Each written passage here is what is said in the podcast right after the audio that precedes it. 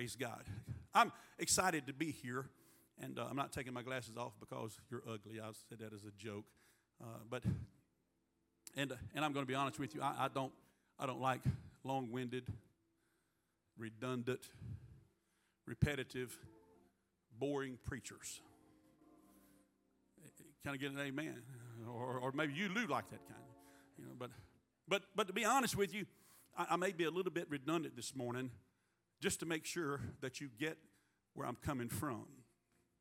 But I thought about that, and I thought, you know, if North Korea was dropping bombs, and I was running down the street screaming, "Take shelter, find shelter, seek shelter, the bombs are..." Nobody would complain and say, "Well, he's just being redundant." They would understand the urgency of the hour. And I wouldn't stop and scream, "And make coffee when you get in there," just so I wouldn't be being redundant. You know, it's like, well, I need to break this up a little bit. So I'm going to try not to be too redundant, but I want you to get where I'm coming from this morning, and I want the thought that I'm bringing to you today, because I feel like I have a word for you from the Lord. I want it to be exploded in your brain before the service is over. Is that all right? And so here we are, and I'm here today to help you to discover where you are. Because God said, if I can get you to understand where you are, then what you're going through makes a lot more sense. And you'll realize the why if I can get you to see the where. And if you can find the where and realize the why, then the what and how kind of takes care of itself. Amen? And sometimes we feel like that it's our circumstances that dictate our position. But truthfully, your position is what's dictating your circumstance. Now, if you were in the Sahara Desert, for example, and you came to me and you said, "Preacher, I'm hot. I'm pouring sweat. I've got to be out of the will of God. It's just too hot." I would say, "No, you're not out of the will of God. You feel that way because this is called the Sahara." And the same thing if you were in the rainforest or in Siberia and you came and said, "Preacher, I don't know what's wrong with me, just cold all the time. My goodness, I can't seem to get warm. God has forsaken and abandoned me, had to have forsaken and abandoned me because I just can't see." I'd say, no, you don't understand. This is called Siberia for a reason. It's cold here in this area. And so it'll all hopefully make more sense in a minute. I just want you to understand something. God's not forsaking you just because it's cold in Siberia. And he hasn't abandoned you just because it's hot outside. Amen?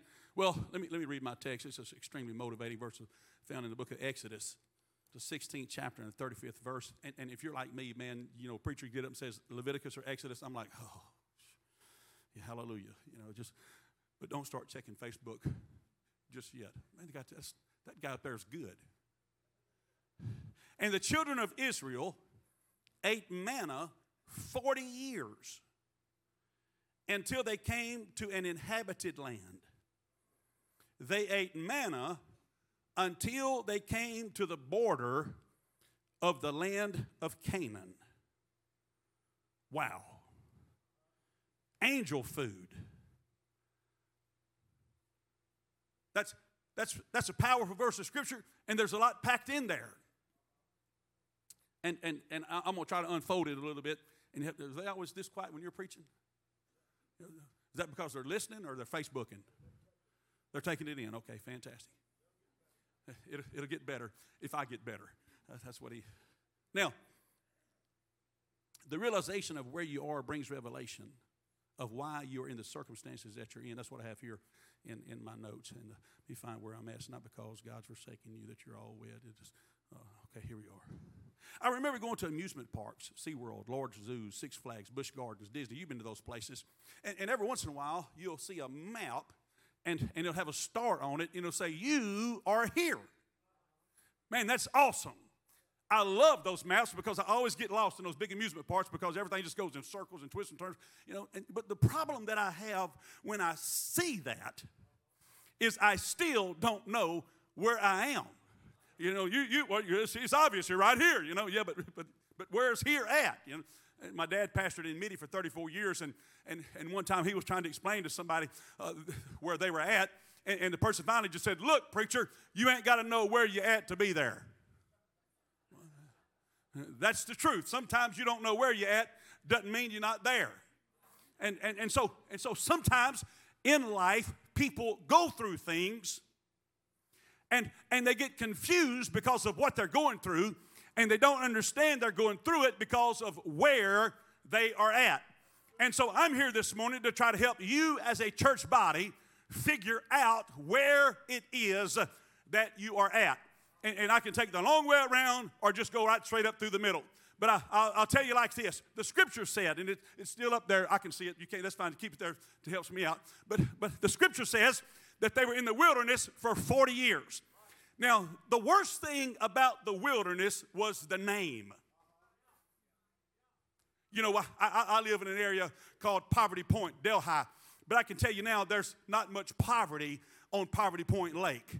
There's many million-dollar homes sitting there on Poverty Point. It's almost like it's just an oxymoron, you know, it's Poverty Point. You've got all these millionaires here on the lake. You know. But just because it's called Poverty Point doesn't mean that it's full of poverty. Of course, there's poverty. And just because it was called the wilderness doesn't mean that it was all bad. Every day they woke up and they knew today food is going to be provided. Matter of fact, God is going to give us everything we need today. Every night they went to bed. They didn't go to bed saying, I wonder what we're going to eat tomorrow. They knew tomorrow God's got a menu and it's going to be provided.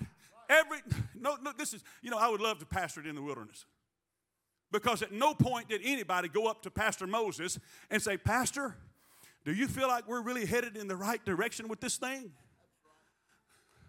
Well, let me check. See that big ball of fire? We're just following it. And we didn't air the clouds there. And do you really think we need to be here as long as we've been? Don't you think it's time that we have a move? No, I don't. You see, the cloud's still there.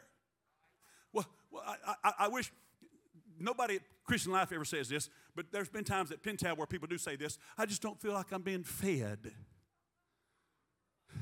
If I was Pastor Moses, I'd say, well, get out of bed. I mean, it's there on the ground every morning. Just get out there and go get it. I mean, what's the problem here? You know, just and so pastoring in the wilderness would not have been that terrible, really. Every day we're here. Oh, they had battles. There's always fights. There's always trouble. There's always battles. But even in one of the worst battles that I read about, you know what the pastor did? And when he got tired, a couple of boys come up there to help him keep his hands up.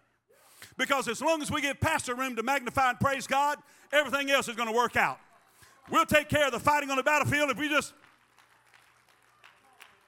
Well, and so they were in the wilderness 40 years. Don't let that make you think that it's a bad thing that they were in the wilderness. It's just the name that is so bad. The clothes on their bodies didn't even wear out. Shoes never got old, you know. You know, and I know some of you ladies, that would be terrible. But to most of us men, that's fantastic, man. I just wear the same thing tomorrow I wore today. You know, you got to worry about it. When you get up, don't have to worry about what to put on. And how many of you men are like me and your wife kind of picks out your shirt and tie and hangs it on the cloth? See, if it don't match, you know, don't look at me. I'm just wearing what she told me to. Hallelujah. Thank God for good women. Amen. And thank God for good people that are running. Did y'all hear he made one phrase while he was up here the whole time that should have really left out at everybody here? Unless I completely misunderstood, and I don't think I did, but I'm almost positive you said this is an unpaid position. And so here's somebody that has 8 children that's running for a position. He didn't pay me to get up here and say this. But who's running for a position because he feels in the goodness of his heart, I can make a difference in our school system. That's the kind of people who get my attention. I'm here because I think something's wrong. I might can contribute to the fixation of it. I might can make a contribution. So just remember, razzle, dazzle, brazzle, whenever election time comes. Just, you can see me after. Amen.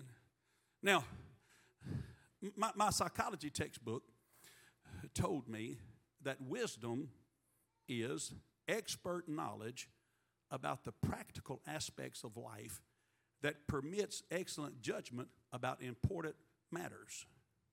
Now, I feel like God has given me a word for this church, and I'm going to use a little bit of wisdom to try to get it across to you. And I'm going to try to be diplomatic, you know, and make you like me before I'm done, but still see what it is that I'm trying to say. And if I had a title, this is what I would title, and I'm not trying to offend anybody, but this would be the title. The easy may be over, but the best is yet to come. Now that's not a Belshazzar word. That's a good word. The easy may be over, but the best is yet to come. Now watch this, and I see the clock up there. And I'm hurrying to a close, but I still may be a long way from it. But and the children of Israel did eat manna 40 years until they came to a land inhabited. And I like the colon there, and it emphasizes they ate manna until they came to the border of the land of Canaan. Now God has been just dropping it out on the ground every single day. You don't even have to think about what you're doing, where you're going. I have reason to believe, Brother Danny, that when they got to the border, the pillar of fire and the pillar of cloud also disappeared when the manna did. And so now they're on the border of a land of Canaan. And the time that they have spent in the wilderness, to put it in words that you can understand, has been a time of intimacy. It's like you raising a baby. We've got a 3-month-old granddaughter we love. She's the most gorgeous thing in the world. But she can't really do anything for herself. And so when she gets a little bit disgruntled, she screams and throws a fit, and we just plop a bottle in her mouth. It's really a lot like pastoring. I've been there 22 years now. And what was the psychologist said about wisdom again? Just experience in life, you know they go to screaming, you pop a bottle in their mouth, you know, and so for 40 years he's just kept the bottle in their mouth basically. You know, they've had a few fits, a few up and downs, you know, and every time they scream, it's okay. Oh, I'm sorry, you don't like manna. We'll give you some quail. Then how about that? There you go. Is that better, sweetheart? You know. And then he had to burp them every once in a while and change their diaper, you know, that kind of thing. But they've been there for 40 years. And all of a sudden, they come to the border of the land of Canaan. That land that their spies have told them is flowing with milk and honey. Clusters of grapes so big, it takes 2 men to carry a cluster out. And they understand the prosperity and the blessing that is in that land. And so I feel like in the spirit he's saying to them, now here you go. I've brought you all the way up here to the border. And a border really is just an invisible line in the ground. You know, it's, even if it's a river, there's an invisible line there somewhere in the middle of it. You might even say that a border is like a transitional period because you're about to leave one place and just step over into another. There's been times in my life when I've crossed borders, and crossing borders sometimes can be frightening. Because once you cross the border, all of a sudden now you're under a whole new set of rules and restrictions. There's laws that apply that maybe didn't apply on this side. But if you want to go forward, sometimes you got to make a transition, step across the border, and see what it is on the other side. And so they know that there are enemies. They know there's unfamiliar territory. They know that there's things over there they have not yet dealt with, but God brings them to the border, and all of a sudden the manna stops. And it's like he would have spoke to him in Lester vernacular. This is what he would have said.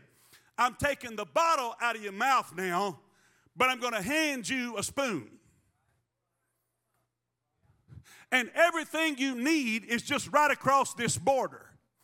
But if you really want to eat the ribeye, you've got to get proficient enough with the fork and the knife in order to feed it to yourself, because I'm taking the bottle out of your mouth. I said earlier that the easy may be over, but the best is still yet to come for Christian Life Church.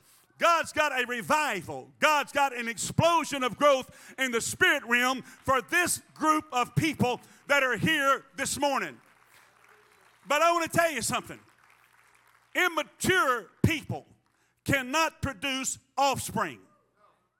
And so until my granddaughter, as much as I love her, stays on the bottle, she's not ever going to be the person that God really ordained her to be from the beginning. Eventually, she's going to have to get a spoon, Brother Toby, and say, hold on, back up. I'm learning how to do this for myself now. And she may whine and cry a little bit at the beginning of it, because sometimes it's easier for somebody to just come by and put the bottle in your mouth than it is for you to say, you know what, we need to kill and eat. We're going to have to farm a little bit and get a few briars off the ground, plant a little seed. You know, there's something that we've got to do ourselves. But if you really want to be a productive member of the kingdom of God, you've got to get the bottle out of your mouth and get the spoon in your hand and say, you know what, God, I understand that if I am to feed myself, and didn't Paul say something in the New Testament like, you know, you that are seasoned and that have been exercising like you're supposed to, push the milk away and get over on the meat. If you really want the best that God has for you and what he has ordained for you individually and personally in your life, then you're going to have to develop the ability to feed yourself on the Word of God. You're going to have to develop the ability to sometimes fight battles on your own. Every once in a while, you're going to have to get in the prayer room and say, you know what, all I need is a little area here. Just somebody clean me out a place to pray, because I'm not wrestling against flesh and blood, but spiritual wickedness in high places. Sometimes we've got to stand on our own and grow up enough. Now, I told you I'm trying to be diplomatic, you know, and I'm only calling some of you immature, but I'm trying to do it in a way that sounds good and makes you happy. Can you say amen? You know, so just because he takes the man away don't mean he leaves you hungry and alone and without provision. Going through change sometimes is difficult, but necessary. Sometimes transitions are scary, because all of a sudden it don't look like, it don't feel like, it don't smell like, it don't taste like what I'm used to. But God is saying, listen, I'm not dropping you off. I'm not abandoning you. I'm not leaving you to the wayside. I've got something even better prepared. Listen, it is never, this is something I've found in living for God, it is never as good as it ever will be. I don't want to talk too much about music, because y'all going to think that all I do is listen to, you know, when I was growing up, everything that wasn't gospel wasn't Southern gospel. My dad caught me listening to Andre Crouch one time. He said, boy, what are you doing listening to that? Rock and roll music. I said, hey, this is Christian. He said, that's the kind of Christian we sing at our church. And, well, my favorite music is black gospel. I've been challenged on it. Don't want to go there. But I can name probably more black gospel groups than you can white gospel groups. Just leave it at that. But that's my favorite kind of music. And so that's what I like to listen to. But every once in a while, you know, I'm in a different mood, and I listen to different things. And I heard a song one time, and the lyrics said something like, you know, it just don't get no better than this. You know, they all sitting around the campfire eating baked beans, and old Bubba, you know, he's like, you don't get no better than this. And they all like, man, that's right. And about the time one of them said, man, I don't know. If old Dale Earnhardt pulled up right now the number 3 car and offered to take us for a ride, that'd be better than this. And they're like, yeah, that's right, you know, but it couldn't get no better than that. And then one of them said, I don't know about that, and I don't want to offend nobody, but it said if the Swedish bikini team parachuted out the sky right now, that'd be even better than this. Like, whew, man, I got to hand it to you, you know. And the song goes on. Maybe they won the lottery, you know. I don't, but it's just one thing after. And so the more they thought about it, so they realized, you know, it actually can get better. And in living for God, I have never been on a pinnacle that I looked around and said, it just don't get no better than this, because I know the kind of God that I serve. And he's a God of elevations. And he's a God that says, look, enjoy where you're at for a little while. And then once in a while you may find yourself in the valley, but I got a higher peak for you if you want to go up there where it's at. I've got something even better for you if you're willing to climb a little bit, if you're willing to get off the bottle for a little bit, if you're willing to sacrifice a little bit, if you're willing to... Come on, somebody. Somebody just shout hallelujah. And so here we are. I like that organ back there. Keep it going. But I'm going to preach a whole lot longer. I'll just tell you. Amen. Let me find where I'm at here. In times of transition, things aren't always as easy as they were. Sometimes you got to get your spoon. But just because it feels, remember what I said at the very beginning? Well, Pastor, I'm all wet. Well, maybe it's because you're standing in the rain. I'm hot. I'm uncomfortable. That doesn't mean that you're out of the will of God just because you're a little uncomfortable. Just because things are a little different doesn't mean you're out. Sometimes it's because you're maturing. Sometimes it's because you're growing. And sometimes it tastes a little different because God's got something else he's trying to feed you, because you need a little more protein, a little more iron in your diet. You know, you need something that's going to put some strength in you, because I've got a job for you to do.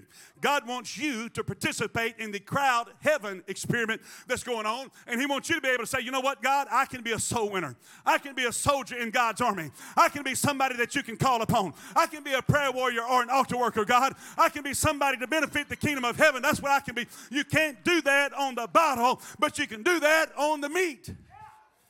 And so sometimes the easy is over, but the best is still yet to come. Somebody say amen. I think just looking here, I'm almost done. Somebody say praise the Lord. At our church sometimes they say it even louder than that. The problem is not deciding where you want to go. The problem is deciding what you're willing to leave behind to get there. And sometimes breaking tradition and stepping across the border and making a transition seems a lot worse than it really is. I read about a group of disciples once. This is also a New Testament principle. I read about a group of disciples that followed Jesus in the flesh. I mean, he's right there. He's Lazarus, come forth, and You know, if they came across the devil they couldn't cast out, it wasn't no big deal. You just wait till the boss gets here. You know, y'all don't leave just yet. It ain't over. The boss is coming. When he gets here, he'll take care of it, because he takes up our slack work. You know, what we can't do, he's able to do it. You know? And we'll talk to him about what all happens after this. But anyhow, we need something, you know. See, he started off this thing with turning water into wine. Man, you talk about catch fish. And when we're hungry, he provides. You know, when we need, he's there. I'll tell you, if you knew him like we knew him, you'd follow him everywhere he went. You know, and then there comes the day where they have the board meeting. And he's standing there talking to them, and he says, look, guys, the best thing for you is that I go away.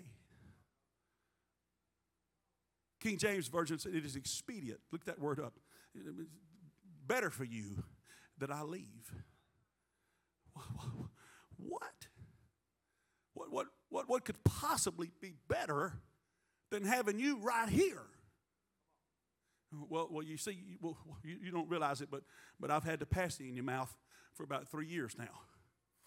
And every time you needed something, I just stick, you know, and you get all you need. You know, you can't handle it, it's okay, don't worry about it. I'll come along, take care of it, you know. But I'm just telling you that it's better for you that I leave. Because if I don't go away, the Comforter cannot come. And what's better than me standing right here among you is me being on the inside of every one of you. Because if I can truly get down on the inside of you, you talk about unlimited potential and endless possibilities. He even says, Brother Chance, all these works that I have done, you'll do these and greater works than these shall you do. If I can just get down on the inside of you. So sometimes it seems like what we're facing is so difficult, we really can't truly handle it. And sometimes it seems like God has more faith in us than we have in ourselves.